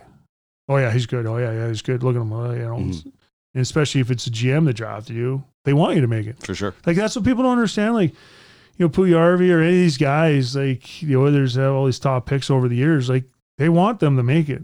They're trying, Of course. whether yeah. they're doing it the right way. Like you know, bringing them in as 18, 19 year old before they're ready to play. Like they want them to play. Otherwise, you look like an asshole. You look mm-hmm. like you can't do your job. So that's the one thing, like in talking to people, like so and so's got a bad attitude or this or that. Or like I heard someone say that about Taylor Hall. He was, he was always miserable when he was at Edmonton. I'm like, They sucked. well, who likes losing? They they were terrible. Like he was in. He was at the Memorial Cup with Windsor when I went and dropped the puck in the first shift of the tournament. He got buried. I thought he broke his Travis neck. Hammond a drill, and then he comes back and scores, that amazing it. goal. Yeah, and I was like, I thought he broke his neck or his Yeah. shoulder, I and thought he he was comes to score, and I Yeah. was like, this guy's a player. I'm like, they're done. And after that, I saw that, I was like, they're done. Like, Back to back Brandon's- Memorial Cup MVPs. Yeah, I'm like, this guy's a winner, and then you come to this pile of crap that's Yeah, losing, Who would and be happy? So then people are like, "Oh, he's got a bad attitude." And then I remember someone said that, like, "Like he's supposed to be happy." Like I'm, you know, I'd rather win and not score, but maybe I should have been a little more selfish and I could have maybe made more money or who knows. But you know, you know, you don't know. But it's like he, you know, you, you guys got a bad attitude because you know he doesn't like losing. Well, I would Who do it. yeah. I would do anything to win. Yeah. That's the problem now. So, anyways, going back to this, they, they want guys to succeed. They want their guys to succeed. Like Chiarelli, everyone's all over him because his trades didn't work out and his guys didn't work out. Same with like the coach before or whatever before. So that's why you look at successful organizations and how they groom players. And I mean, your recipe is you just Uh-huh. be dog, just be total dog shit for five years and draft well. Yeah. I mean, look at Pittsburgh and Chicago. Edmonton was more on a longer term plan than that, but you know, whatever. You just don't know. Like Bonsignore, like you look at Ryan Smyth and Jason Bonsignore, they were drafted the year I was drafted. Yeah. And Smitty, like not a great skater, and but he got to play in Edmonton. Like I could have done that in Edmonton. I could have stood in front of the net tip pucks. I didn't Yeah. get that opportunity. I mean, but he was willing to take a beating and he had a good career, but he never won a cup, but he was captain Canada. And I kind of joke around. I don't want to be captain Canada. I want to have a Stanley Cup. Um, you know, I was lucky enough to win two Stanley Cups. So good for me. But I was in the right place in the right time and I Right. did my job. And I wasn't trying to toe drag guys and whatever. So you look at something in Bond, a guy like Jason Bonsignore who six three or six four, two ten, like hmm had all the talent. I remember we were in Hamilton and uh, Dennis Bonvie was a tough guy. And you know, if you messed around, you had to fight him and whatever. And I'd fought him a few times and and I smoked Bonsignore and I'm like, turn around, okay, where's Dennis? and Bacon Double Body, he's coming. He's like, I'm like, you want to fight now? And he's like, no, fuck him. like basically, he's like, why am I fighting for this guy? Because he was a dog, like he wasn't working hard or whatever. So he said that, and I was like, okay, let's just let me know. But that was like, Mhm. these are conversations that go on, and you know, I knew I'd have to fight him if he wanted to, but he's like, and then you know, he's like, why am I putting my health at risk fighting for this guy who doesn't give a shit? Mhm. You know what I mean? He's just got all the skill in the world. And, you know, I done worked out with Bonvie in the summer and like Marty Murray and all those guys in Calgary. We were all doing that skating machine at uh, that big center. Uh, what's it called? Just off Calgary Trail. But they had that skating machine where you like you'd put it up at a 45 degree Okay, yeah, angle yeah. and stuff. Can't remember the something center. So there's a whole bunch of us all training there and stuff. And we were doing power skating. I remember meeting him and stuff. And I remember he said to me, he goes, I don't know the talent you do. I got to work hard and I got to, because he was always in the weight room. But I was too. But so you appreciate a guy like that. So you get traded to the Avalanche and you get your first Stanley Cup. Um, so you know you're you maybe you're well you maybe you're happy that you're traded out of that uh, situation, but Oh, yeah. tell me about that uh, you know first Stanley Cup and I mean the guys that you guys had on that team from uh, from Ray Bourque to Joe Sakic to Peter Forsberg and then there's Patrick Roy. You know winning that cup and playing with Patrick Roy was there uh, you know one of the best goalies you ever played with, Patrick Roy. What would oh, you by, say? By far. Yeah. like Nikolai Khabibulin was good. Rick Rick Tabaracci was awesome. Dwayne Roloson was brutal when I played with him. but he was awesome in, uh, when he came to Tampa. But he was awesome in Edmonton too. Yep. Uh, but all kidding aside, eh, like you look at what Dwayne Roloson did in Edmonton, and he basically it was unbelievable. And then he came to Tampa, and he did the same thing. And then the goalie coach Franz, was a friend of mine, and I coached his son, and he started coaching Rolly, and Rolly's like, "Get that guy away from me! I'm not talking to him." He'd always want to go for beers and talk about it. I'm like, "Dude, I don't even want to go." out." He's like, "No, let's go. We're going." He just wanted to Mhm. vent because things weren't. But he when he went to Tampa, he was unbelievable. And but Patrick Roy was at a different level than all those guys. Right. Like just and a good guy too. And people think he was a dick, but he was an unbelievable guy. like just a couple stories I love. Like. And he just, you get, you know, that, remember that Jeremy Roenick thing? Like, I Mhm. can't hear you because I got, Greatest because comeback Roenick's- of all time. and I thought JR was a douche too, but I got to meet him. He's actually a good guy. It's just his style, you know, it's his thing. Styles, Right. he's it's his his persona or whatever. But if you're on his team or you're one of his buddies, he's a great guy. But if you don't know him, you think he's a dick. And I thought he was a dick, but he's actually a good guy. So those two are going back and forth. And then when I played with Patrick, like just one of the best guys. Like just him and the goalies are allowed to have their own room, but uh, him and Adam Foote had always roomed together, and they continued to room together from their Quebec days. Wow. And Foote was like, "Oh yeah, Patty needs me. He's a little, he's a little wuss. He needs me in his room, uh, Patty." but they were buddies. Like people don't get that. Like you, like having a roommate. If you have a good roommate, it's the best, man. Like me and Greg DeVries, we were in. Uh, or Greg DeVries and I, or wherever, let me use the proper English terminology. I don't want to get butchered too hard, but like we'd bring our Sega, whatever it was, Genesis. We play SmackDown all the time. So we go out for dinner and have a couple beers or something. We go back and play SmackDown. That was back when you take the fork and you bend the two prongs back, so you could so you could jimmy the thing off the back. See, that's old school. Yeah. I'm more of this like Bluetooth wireless bullshit. But so we go play SmackDown like like the uh, we just do like Royal Rumbles and stuff. But we had a great team, like just a great group of guys, and the best players were good guys Well, that's good if that hear. makes sense. Like Ray Bourque, like we go for beers, and he treated me like I was Cam Neely. That's you know, so like awesome. and same with Patrick Roy. So a lot of the people don't know about Patrick Roy. Like he's one of the most competitive guys ever, Mm-hmm. and that's why he was as good as he was. And that's why he came off as an asshole. But that's what it takes to that position. You let in a bad goal, you got to have short term memory, and but you got to believe you're that good. Like you're not going to beat me. And I remember in practice one time on a two on one, and I was going down and left handed shot. I'm going on the right side, and Adam Foote's playing the two on one. I go down, I roof one short side, and I knew enough that if I was going to miss, you miss wide. Because if I hit Patrick Roy in the head, Oh, like, man. I'm done. Or if Yeah. I break his clavicle or something, Yeah. like now, like you watch guys, they don't give a shit. Like No. warm up, they're just whizzing them on their starters. Crossbars and uh, they're all trying to go I- bar down. I remember Kelly McCrimmon said, telling me that in June. He's like, Jesus Christ. He goes, every time in warm up, you're warming up on the starter. And I'm freaking cringing every time you take a slap shot because you're going to kill him because it's high. And I didn't think of it at the time because you're like, whatever. I'm trying to warm up myself. Fuck the goalie, man. Anyways, so I score on him short side. Shelf and I'm like, I give a little pump in the corner, like an internal pump. Like I don't celebrate. I'm not Yeah. an idiot. So the next time I come down to the two on one, Adam Foote's played it again miraculously, and he goes right over to the other guy. Doesn't even play me, so I got to skate in. Patty was giving me half the net, like literally, like here you go, Yeah. here's half the net, go for it. Like I dare you, and I'm like, oh, I got to take the shot, you know. It's like take the shot, whatever movie that was, take the shot. So I go down, I rip it like just a snapper from like inside the top of top of circles, and just goes like this. uh, I skate in the corner, I go in line and throws the puck at me. He goes, "Not this time, kid." I was like, the fact that he remembered I scored on him, That's right. Or maybe In remembered, practice. well, maybe remembered because I wasn't a very good player, and he's like, "This turd, this plumber scored on me." But no, but he there was that aspect of the fact that he was uh, he was that good and he was that competitive. And then there was one time I hit him in the chin guard uh, when I was coming down shooting. I was like, "Oh God!" So I hit him and it was made the worst sound. It was like dropping a glass. Mhm. So like Jacques Luce and all them like, God, that's the Tabernacle ST, you know, Jesus Christ. And I'm like, Patty, oh my God, I'm so sorry. Like I'm like, I'm going to Hershey. I'm like, I'm Yeah. screwed. Like, bye bye. And then uh Patty's like, listen, he goes over to he looks emotions over to Jacques Cloutier and Hartley gives him the old shh, like, Be quiet. shut your mouth basically. And I'm like, Patty, oh my God, I'm so sorry. Oh my God, Patty, I'm so sorry. He goes, listen, you shoot on me all the time. The puck flipped up on you. Don't worry about it. And he was watching the puck. I didn't know about tracking the puck. Like now, like coaching Yeah. and stuff, but as a goalie, I didn't know about tracking the puck. So he was watching the puck and the puck flipped up on me. Cause I, listen, I shot on him. Everything was below his knees.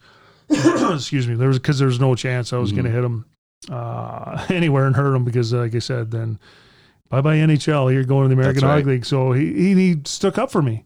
And he didn't have to. And there was one other time I hit him like in tight, like kind of high. It's like, Patty, oh my God, I'm sorry. He goes, listen, stop apologizing. Yeah. And I'm like, yeah, but I didn't mean to. Like, I always miss why. He's like, listen, you know what that feels like? It feels like this. And he just went like that with his stick. He goes, that's what it feels like. And I said, okay, I'm sorry. Know, like, he said, stop apologizing. I was like, okay.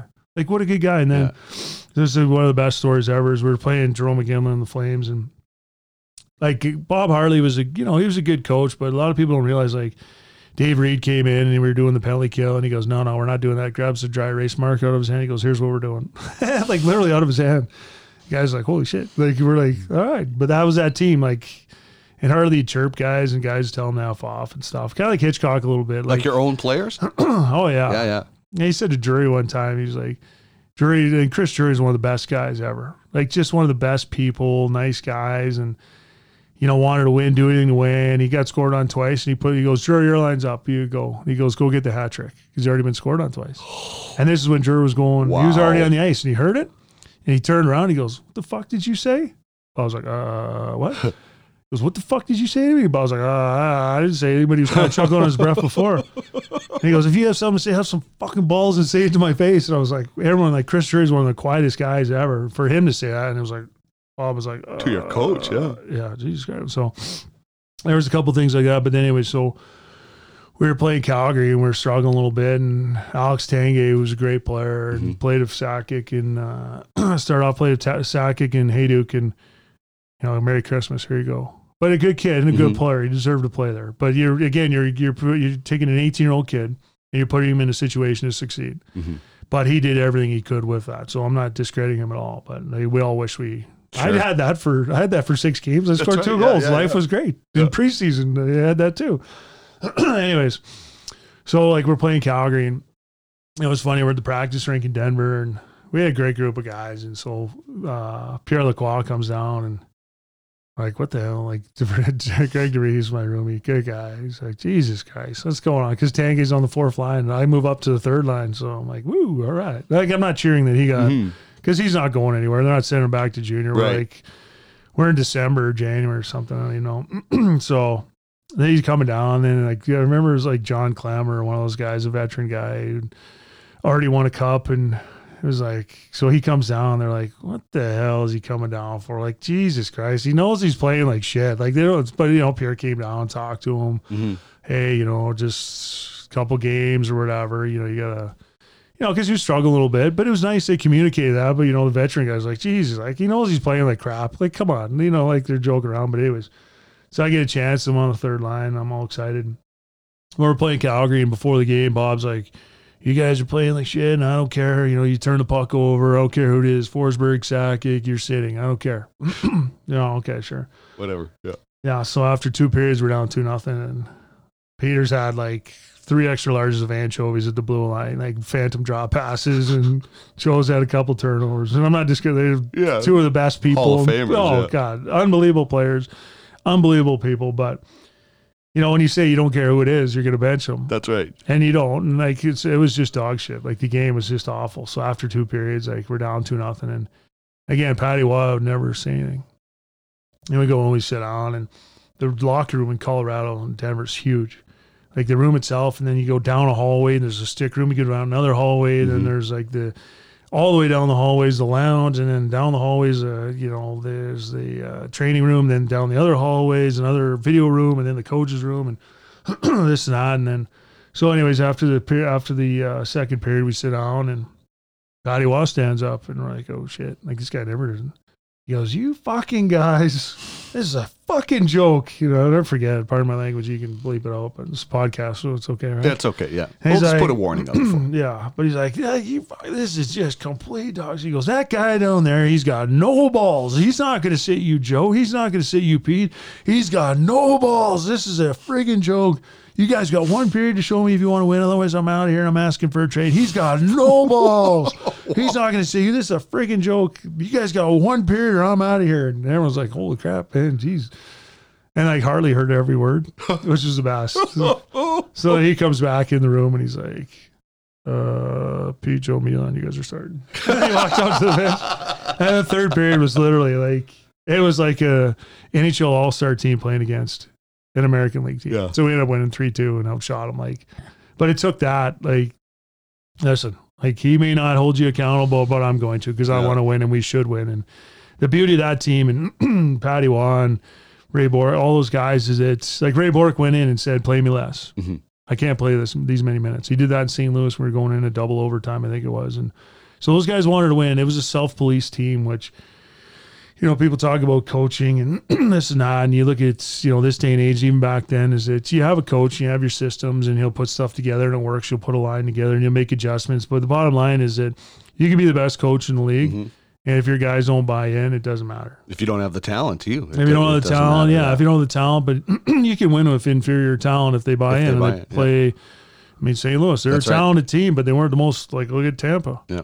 St. Louis bought in, and you look at a team like that. So you know, having the guys that buy in and that culture, that culture there was just going from Calgary where you're just trying to make the playoffs and everyone's having a good time, and Mhm. you know, we're all going out for drinks, and Theo's you know like having his vodka cranberries and. You know, which was fine. It was great, whatever. But you go from that atmosphere to, you know, we're winning a cup. Yeah. Our goal is to win a cup, not make the playoffs. And I, I still to this day, like, whether it's a realistic goal or not, your goal is to win a Stanley Cup. Mhm. So at the start of the season, you know, the, you know, the Chris Dingmans, our goal is to win a Stanley Cup, Of course. or the Edmonton Oilers, or whether it's a realistic goal or not. You know, Still what's your, thinking. what are your goals this season? Our goal is to win a Stanley Cup. Nobody says our goal is to finish 10th No, but and get close. but then they go, our goal is to make the playoffs. Yeah. So if you make the playoffs, is that considered a success? I mean, it probably is Yeah. for some teams. Like if Ottawa makes the playoffs, But if you're in the playoffs, you want to win the cup. If you're in the dance, it's like, okay, Mm-hmm. we're not here to play three, four games and, and go home. well, your, you know. your goal is to win a Stanley Cup. Let's go. Yeah. But so anyway, so that's what I loved about that team and you know Patty Roy and guys like that is it they were winners and they wanted to win and they were competitors and I just loved it. I just loved it. The second year when Ray came back, we lost the seven games to Dallas and he wasn't sure if he was going to come back and so he decided to come back. We got to training camp and it was uh, our goal is to finish first overall because if we have a game seven, we want it in our building and anything less is unacceptable. And we did. And we got down three to two to Jersey and came back, won game six, and then came back game seven. And Alex Tanguay, Tangs had one of the games of his life. So, but that's why you play, and that like, but that was the that was the mindset and the goal of uh, that team. Mhm. And Patty Roy, like even like even in games, if he wasn't getting shots, he'd go out and he intentionally turn the puck over. To get a shot. Yeah, just to scramble. And I remember one like we were it was against Jersey or something. And I'm like on the ice, and like the rules were, and I tell kids I coach now is that when I was in when I was in Colorado, if you're on the fourth line, you get scored on, you're done. Yeah. Your night's over. It could be five minutes into the first period, you're done. You just sit there. So like you think I was getting scored on? Like I'm I'm blocking a shot with my face. That's right. Yeah. So Patty, when he wasn't getting shots, he'd go and like turn it over and like finally, and he's scrambling around, he's getting shots, and so finally, when I realized what he was doing, he kind of and I found out about this. I'm like, Patty, listen, I don't want to tell you what to do because you're the legend, and you know I'm just a fourth line plumber. But if you're gonna do that, can you please do not do that when I'm on the ice? Do it when Pete and Joe are out there. He's like, what do you there? mean? Yeah, I go because if I get scored on, my night's over. So Yeah. can you do that when Pete or Joe are on the ice? He goes, oh yeah, sorry, Dish, no problem. yeah, so great. and he kind of. Joe laughingly said that, but he didn't realize like Yeah. he wouldn't know that that was a rule for me, but He's locked into his he was game. yeah, but uh, he was good. He was like when he was on, man. Like even when like he, they saw that highlight where he made that glove save against And- Detroit and Hell, hold it up. Yeah. and dropped out. But he's I wouldn't care.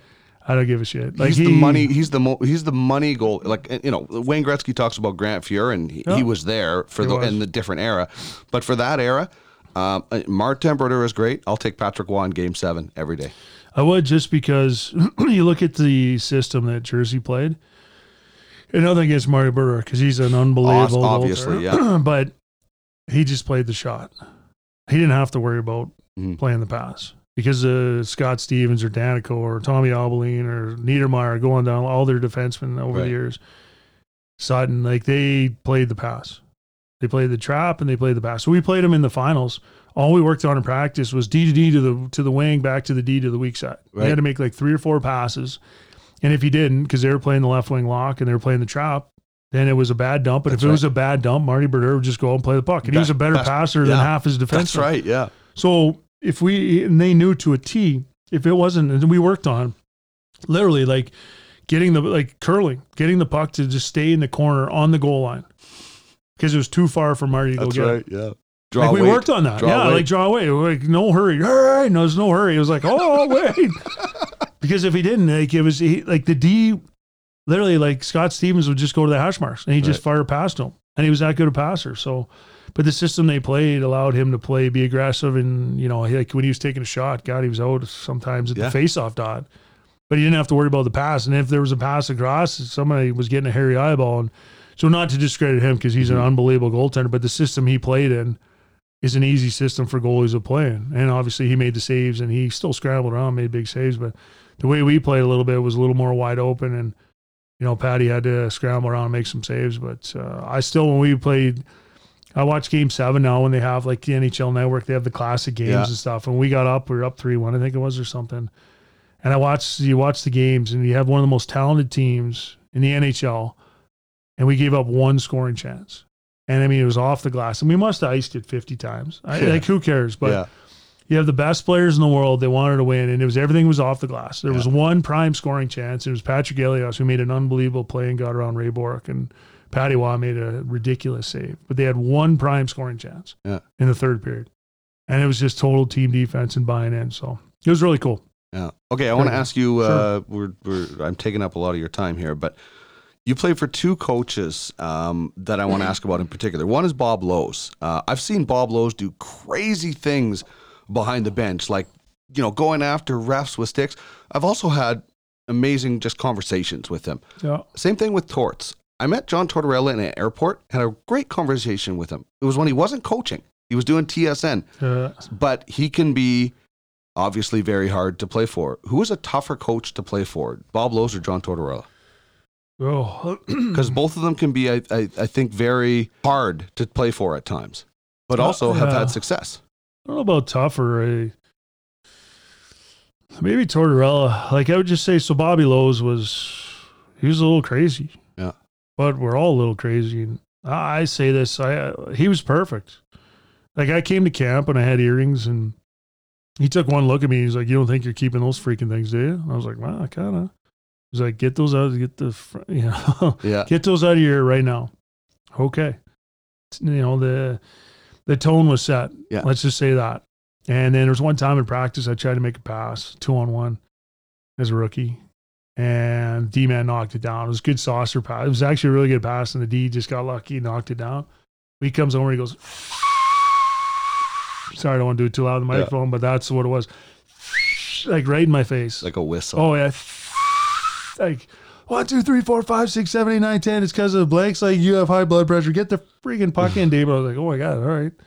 Just trying to make a pass, and it was practice, but I was coaching, so he. I didn't find him hard to play for at all. Okay. because you knew what he was hard, and you listened, or he didn't play, and he screamed at you, and you you knew that. So that's not to me. I loved him. Like I, you know, he was at times he was tough, but I played. I played, and he was hard on me, but I played. So that's what you want as a coach or as a player. Mhm. Yeah, like you can crap all over me, you can shit all over me all you want, but if you're gonna play me, I understand that. And Right. even Hartley, when he was giving it to me and screaming at me, I finally said to him, like, "Why are you yelling at me?" I'm at pra- I'm at two and a half hours before practice. I work out before every practice. I go out early. I shoot on the backup goalie. I practice. I get bag skated after practice. I then go ride the bike after. Like, what are you screaming at me for? I'm not. It's not like I'm not a hard worker. Right. I was in the top ten. I was like eighth overall in testing, and he finally said, like, I can't, you know, I can't yell at Joe or Peter. So I said, why didn't you tell me that three months ago? Yeah. You know, like instead of screaming at me. So, but so like between Tortorella and Lowes, like Tortorella was, he was really good. I appreciated him because he he'd shit on anybody. Like it didn't matter if it was. He had no favorites. No, that was the difference between him and say a Hartley, or even Bobby Lowes. Like Bobby Lowes would all he was all the same way. Like he, Marty Murray, he Yeah. would, you know. But you're talking junior and pros, Yeah, so they're two different, Yeah, yeah. two different things. Excuse me, but so I'd say Tortorella is harder to play for just in the fact it's like I scored two goals in two games, hmm and then I sat out eleven straight games because you want to get more speed in the lineup. And you didn't know what to do. Yeah. Well, I don't know. We played Jersey. We lost five one, and I, I found this out after that. You know, he thought we were too slow with me and Dave Andreychuk in the lineup. So then he put Andre Roy back in because he was coming back from suspension. I'm kind of like, I just had two goals in two games. And I scored the only goal. Uh-huh. We lose five one, and you want to get more speed in the lineup. Like I was obviously fast enough to score. Like give me one more game and then send me out. Right. So there was stuff like that I didn't appreciate about Torts, and you know I was like, "There, I'm not trying to screw you," you know, whatever. But I was always the guy that got sat out. But then, come playoff time, I played. Uh-huh. Like the year before we won, we were playing against uh, Washington. That's when they had Jagr, and I was playing against Jagr. Yeah. It was me and Tim Taylor and either Andreychuk or someone else or Climber or whoever, and we were playing against um, Jagr Yeah. And we shut him down. And then uh, the second game we lost, and he sits me out and puts Andre on. And then uh, Andre took a bad penalty and then got benched, and I played the rest of the way. But just stuff like that. But then you know the next year I played every game. Yeah. So I don't know which one's easier or harder or whatever. I just you know there was stuff like getting sat out by torts I didn't appreciate Mhm. stuff like that when I did my job and whatever. But he's a coach. Like you know, uh, selfishly, Like even after the lockout, like you know, there was an article where like our fourth line was our best line. He said our, your fourth line can't be your best line. But then I get sat out, Yeah. and they called up like Darren Reid and Nick Tarnasky, and you know Nick ended up having a decent career, and Darren Reid just like you know didn't really play that much. And but then the perception was out there that I couldn't play in the new NHL. I remember running an Al Coates or something. And he's like, "Oh, how's it going? You know, you having trouble with the new rules?" I was like, "No, not really." But that was the perception. Yeah. So it kind of screwed me, to be honest with you. So, you know, I don't know about easier or harder, which one was better. I just, uh, I really appreciated Bobby Lowes because at that time you had to be hard and drop the hammer of junior guys and Torts too. I remember giving it to Vinny one video session. We are in, we in Raleigh. We are getting on a flight and we just want to get to the next day or go watch football or something. And they show him against lining up, going circling around, going to line up against Eric Staal. And it was the worst camera angle because it was like literally from the side, like the two of us are facing each other hmm and they're getting ready to face off and they circle around and and he goes, Hey, how's it going? oh man. you can read his lips. It was terrible. Oh God. So it was like and just Saul goes, What? he goes, You're having a good year. And he's like, What? He goes, How's it going? And so Jesus Christ. As soon as he says this, we're like, Oh God, we're gonna be here a while. Yeah. George goes, I don't want to. I just well, I'm just curious. What are you saying to him? He just shoved it right up your ass. Like, I'm just curious. What are you saying to him right now? And I was like, oh, we're going to be here a while. Yeah. But I was trying to challenge Vinny, and Vinny Lecavalier is one of the best people. He's an awesome guy. Yeah. You know, great shape, great talented person, whatever. But he Just, just, just got and then caught. it was like yeah. turned into F you, no F you. And he was just challenging him, I guess. Really? It, Yeah. it was great. Vinny got mad. He's like, you know, you know, and like, so was. Does that happen more than people think? Uh, you know, there's like it's like a family, right? You're gonna have the odd spat here and there, and you just you, you all have the same common goal. Sometimes, I mean, I don't know about more than people think, but Okay. like you look in practice and got teammates will fight sometimes because you're just in a bad mood and maybe your baby hadn't slept or Mhm. the coach is shitting on it or crapping on you or whatever. And like it just happens. Hockey players you- have bad days too. yeah, but just sometimes you just don't like a guy either. But Mhm. yeah, like some there's coaches like Hitchcock. Like I know got a lot of guys that played for Hitch, and I loved it when he came to Edmonton because it was like, ah, you suck. Like he was guys would tell me stories like Brett Hull when they were in Dallas. He would put a tracksuit on, and then he stuffed the tracksuit, excuse me, full of uh, towels. And he went out and he was imitating Hitchcock. Brett Hull Like, ah, yeah. you suck. Ah, look at you. You're terrible. Ah. Like, and Hitchcock thought it was great. Like, but what, like, so, like, I, I was lucky I played with Darryl Sydor and, and Dave Reid and a couple other guys who played for, played in Dallas and won and Brad Lukowich. Right. And, but they, everything they did say is like Hitchcock, he was smart and he united everyone in hating him. Like, so it worked. Like in Dallas, like, Modano, like they had great leaders. Like Yeah. you're le- like they had some great players and Zubov and Eddie Belfour, Hatcher and Ludwig, I think were there. And like they had great teams. And it was like there were stacked teams like, you know, Dallas and Colorado and Detroit and but like as a good coach, you get you get if you get your star guys to buy in, you get three quarters of your team to buy in. You're good. Yeah. Because there's always gonna be the four flying guys, the guys aren't playing aren't happy, but you're gonna toe the line. Because if you're you know, when I'm sitting out 11 games, if I'm a problem, they're just going to send me down. Yeah. So you just work out and you're upset and everyone knows you're upset. And, but you just, you know, it's just life. And then you do something and you play more physical in practice and guys will tell you to F off. And like, they, I'm trying to get back in the lineup. Right. So, anyways, like he, the good coaches do that and they're united. And so, like, what, like Torts would challenge everybody and Hitchcock would do the same where he united everyone where everyone wanted to stick it up his ass. Mhm. And it worked because they won.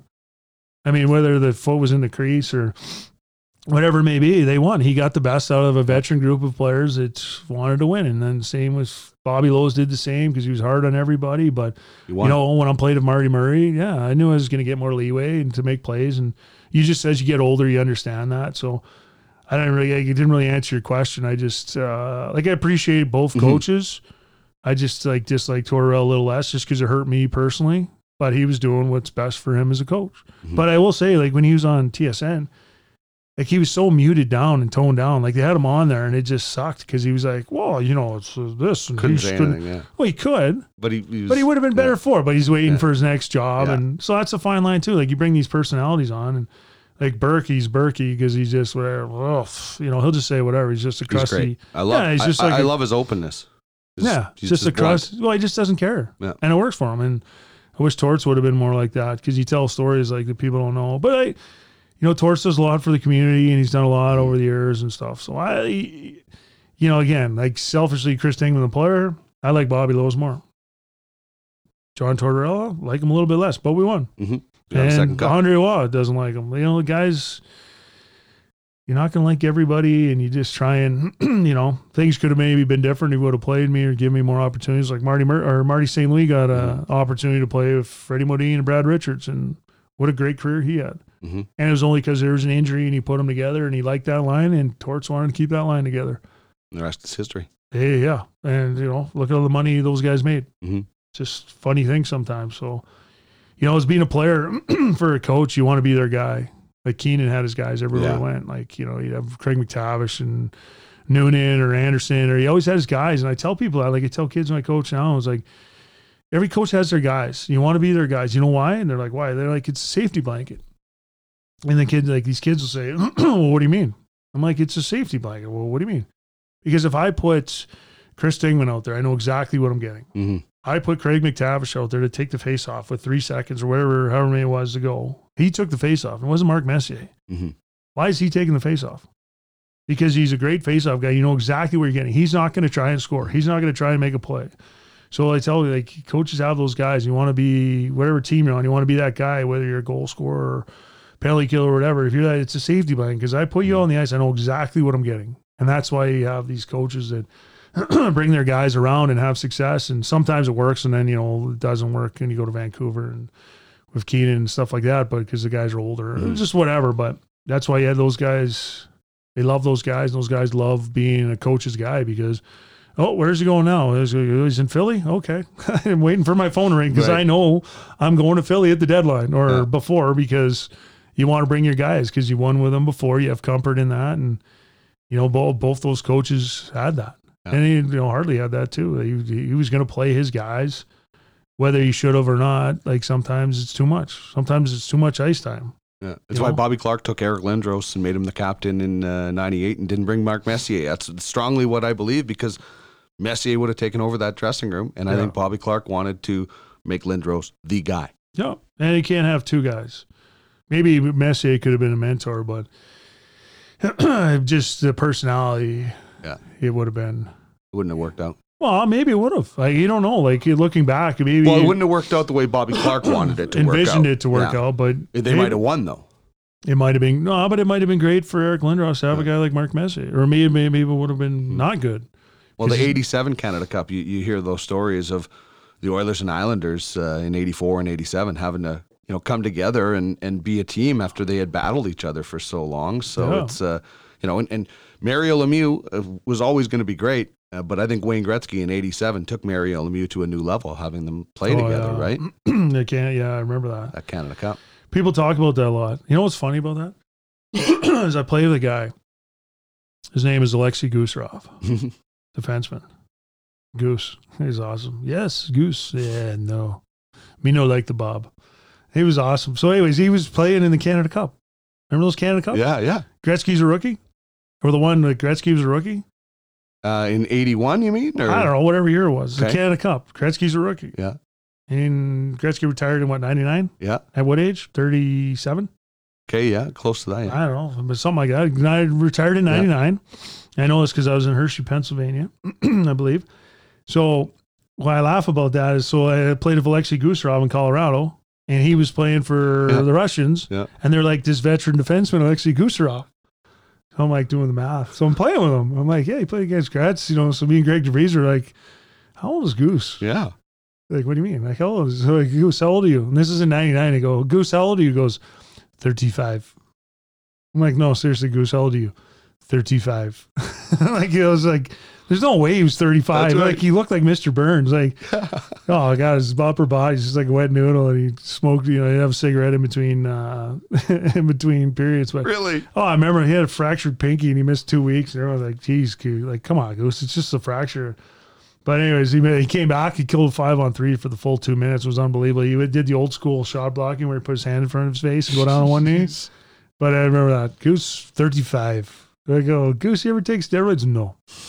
Come on, buddy. Red Army? No. Yeah, come on. I was like, all I know is they tell me take pill, make you Yeah. strong. But he obviously never worked Yeah. out because. But he was a great guy. But anyways, that just talking about Gretzky taking Lemieux to the next level. I just remember that watching NHL classics or whatever.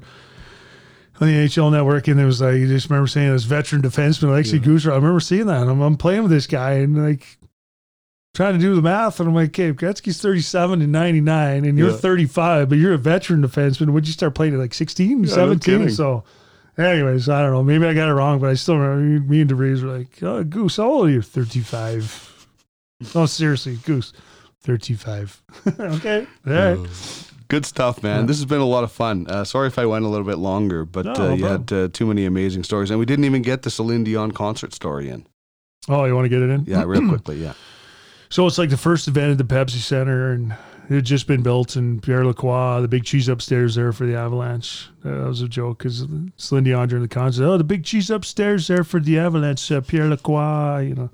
So, anyways, it was the first event in the Pepsi Center because they were friends with her long, her deceased husband Renee was good friends with, and there was talk that like Celine Dion was part of the Ray Bork trade, like talking on behalf of.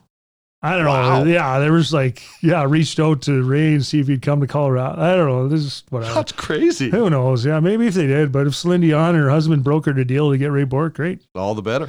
But anyways, uh, that was the first event at the Pepsi Center, and so we got the weekend off. And I'm like, okay, guys, what, what are we gonna do? Go to you know this, go to a basketball game, or have some beers or whatever. And everyone's going to the concert. And I'm like, Jesus, here's like what concert? Celine Dion. I'm like, Jesus, God, like Celine Dion, really? Like I'm Metallica, like. Like now, Slip. I still love Slipknot, Metallica, Poison, Motley Crue, like the old stuff. Mhm. Like I like hard music, and I like country, and I like some hip hop, Dre. Like I like all different kinds of music, but my go tos are like hard rock, heavy Right. metal, like Godsmack. I got to meet those guys. Theory of a Deadman. Sorry, I'm name dropping, but whatever. You know, like I like uh, hard music. So anyway, Celine Dion is not my cup of tea at all. So um, like uh, everyone's going to the show, and I'm like, oh Jesus, like everybody. And so Chris is having a party before the concert. I'm like, oh God. So like I call the team and I'm like, okay, yeah, yeah, can I get a ticket? Charlotte was in her name. She was the secretary. I was like, hey Charlotte, can I get a ticket, please? I don't even care where I don't want to go to this concert. She's like, oh, you want to? Everyone's going. And I'm like, I know. So long story short, she gets me a ticket. Guess where the ticket is? First row, by myself. Wow. I'm like, Jesus, I'd rather stick my finger in mine than go to this concert, let alone like sit in the front row. And that was like the near, far, wherever you are. Like my heart will go on. Sounds like you're a bit of a fan, actually. Oh, I know a song, but yeah, it's really discreetly a fan. I appreciate her music, but it's Yeah. not my cup of tea. I'm more like a So you're gonna- lady, you're I'm gonna more of a Lady Gaga, like Yeah, that's uh, true. Christina Aguilera. If I got to listen to stuff like that, but anyways. So like that was like the Titanic, like the front of her stage was Right. like the friggin' Titanic, the hull of the whatever the Titanic is, the hull, the front. I don't I even think know. so, yeah. I'm not a seaman. Anyways, so I got I go to this freaking concert and I don't even want to go. And I'm only going so we can go for beers after. And so I'm like, I remember seeing Adam Foote for at Drury's place, I was like, Footy, Jesus Christ, I can't go to this concert. Like, I don't even want to go. Like, where are you sitting? He's like, Oh, I'm in uh, Larry Walker's box. I was like, What? And he's like, Yeah, I'm, Larry, I'm in Walker's box. He goes, Why don't you come up there? And I'm like, Seriously? He's like, Yeah, he won't care. Yeah, what, what boxes? He's like, I don't know. Just ask one of the ladies.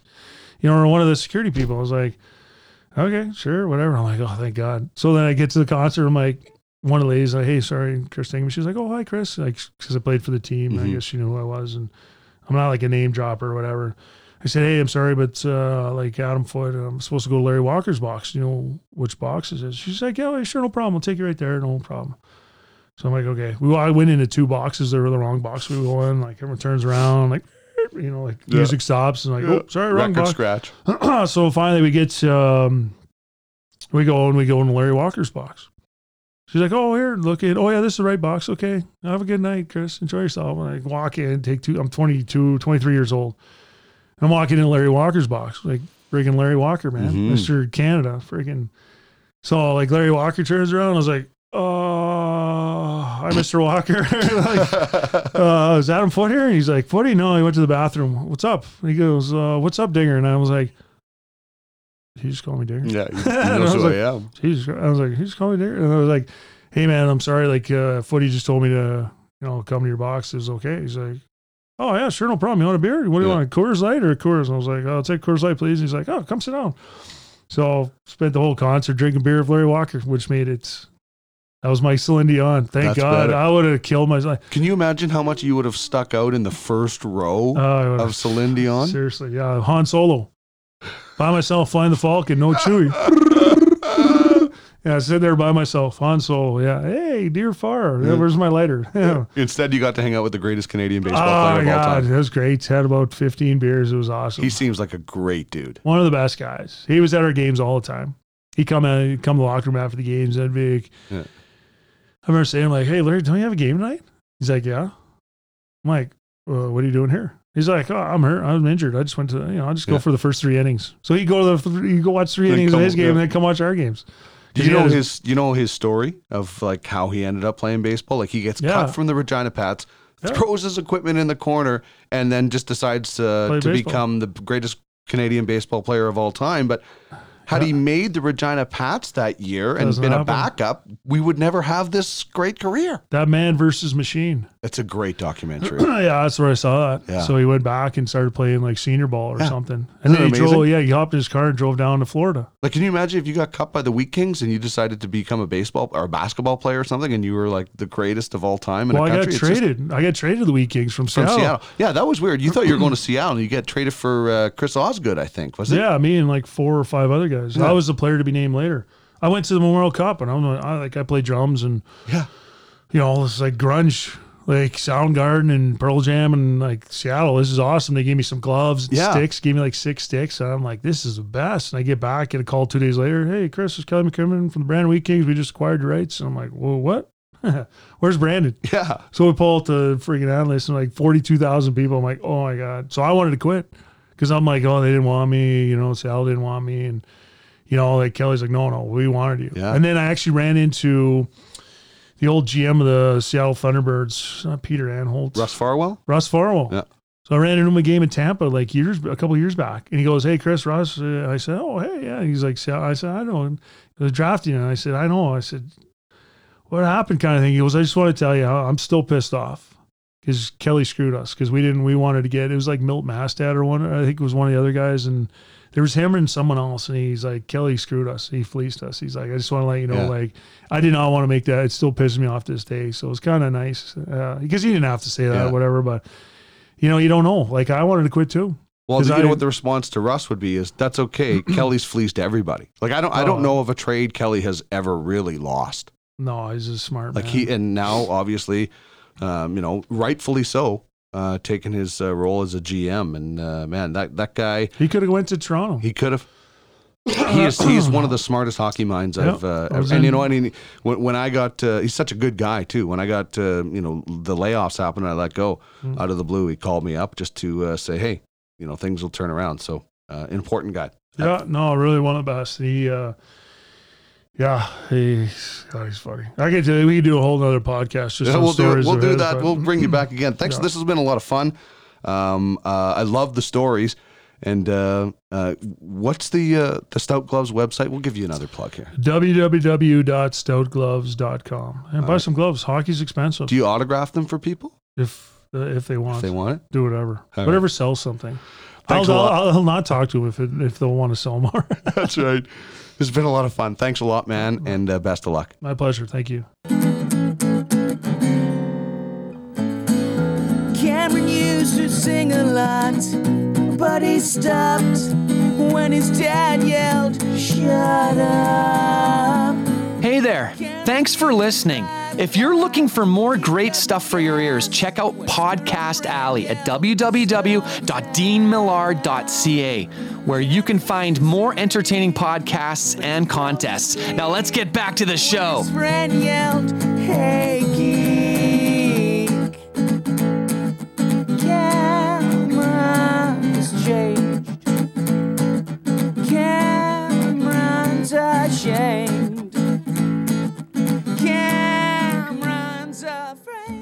What an awesome conversation uh, with Chris Dingman. Um, if you want to follow him on Twitter, it's at Ding Dish.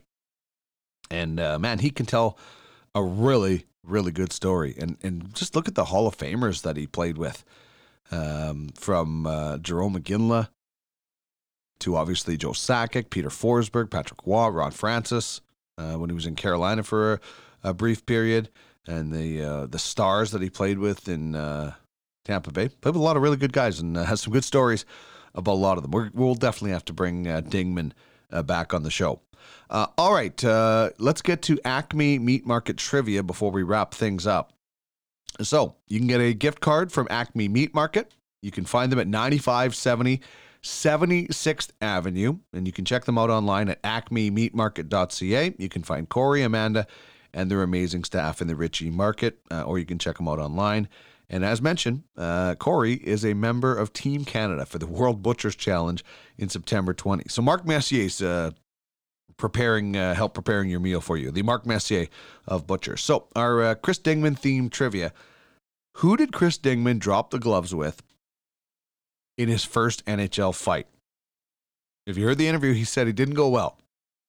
But uh, who did Chris Dingman uh, drop the gloves with in his first NHL fight? So, uh, what you need to do if you want to get a gift card from Acme Meat Market is email us your answer to sportsandmorepod at gmail.com.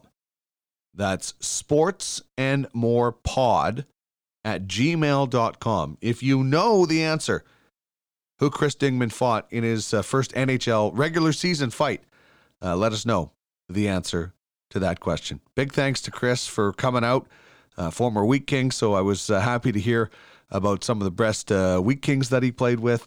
Uh, it was a lot of fun. Great stories. And that's going to wrap things up for us on this week's edition of the Sports and More podcast. Thanks so much for tuning in. Uh, please uh, subscribe if you like what you hear. Uh, leave us a review. And you can check out all of our shows at www.podcastalley.ca. Have a great week, everybody. Playtime is over.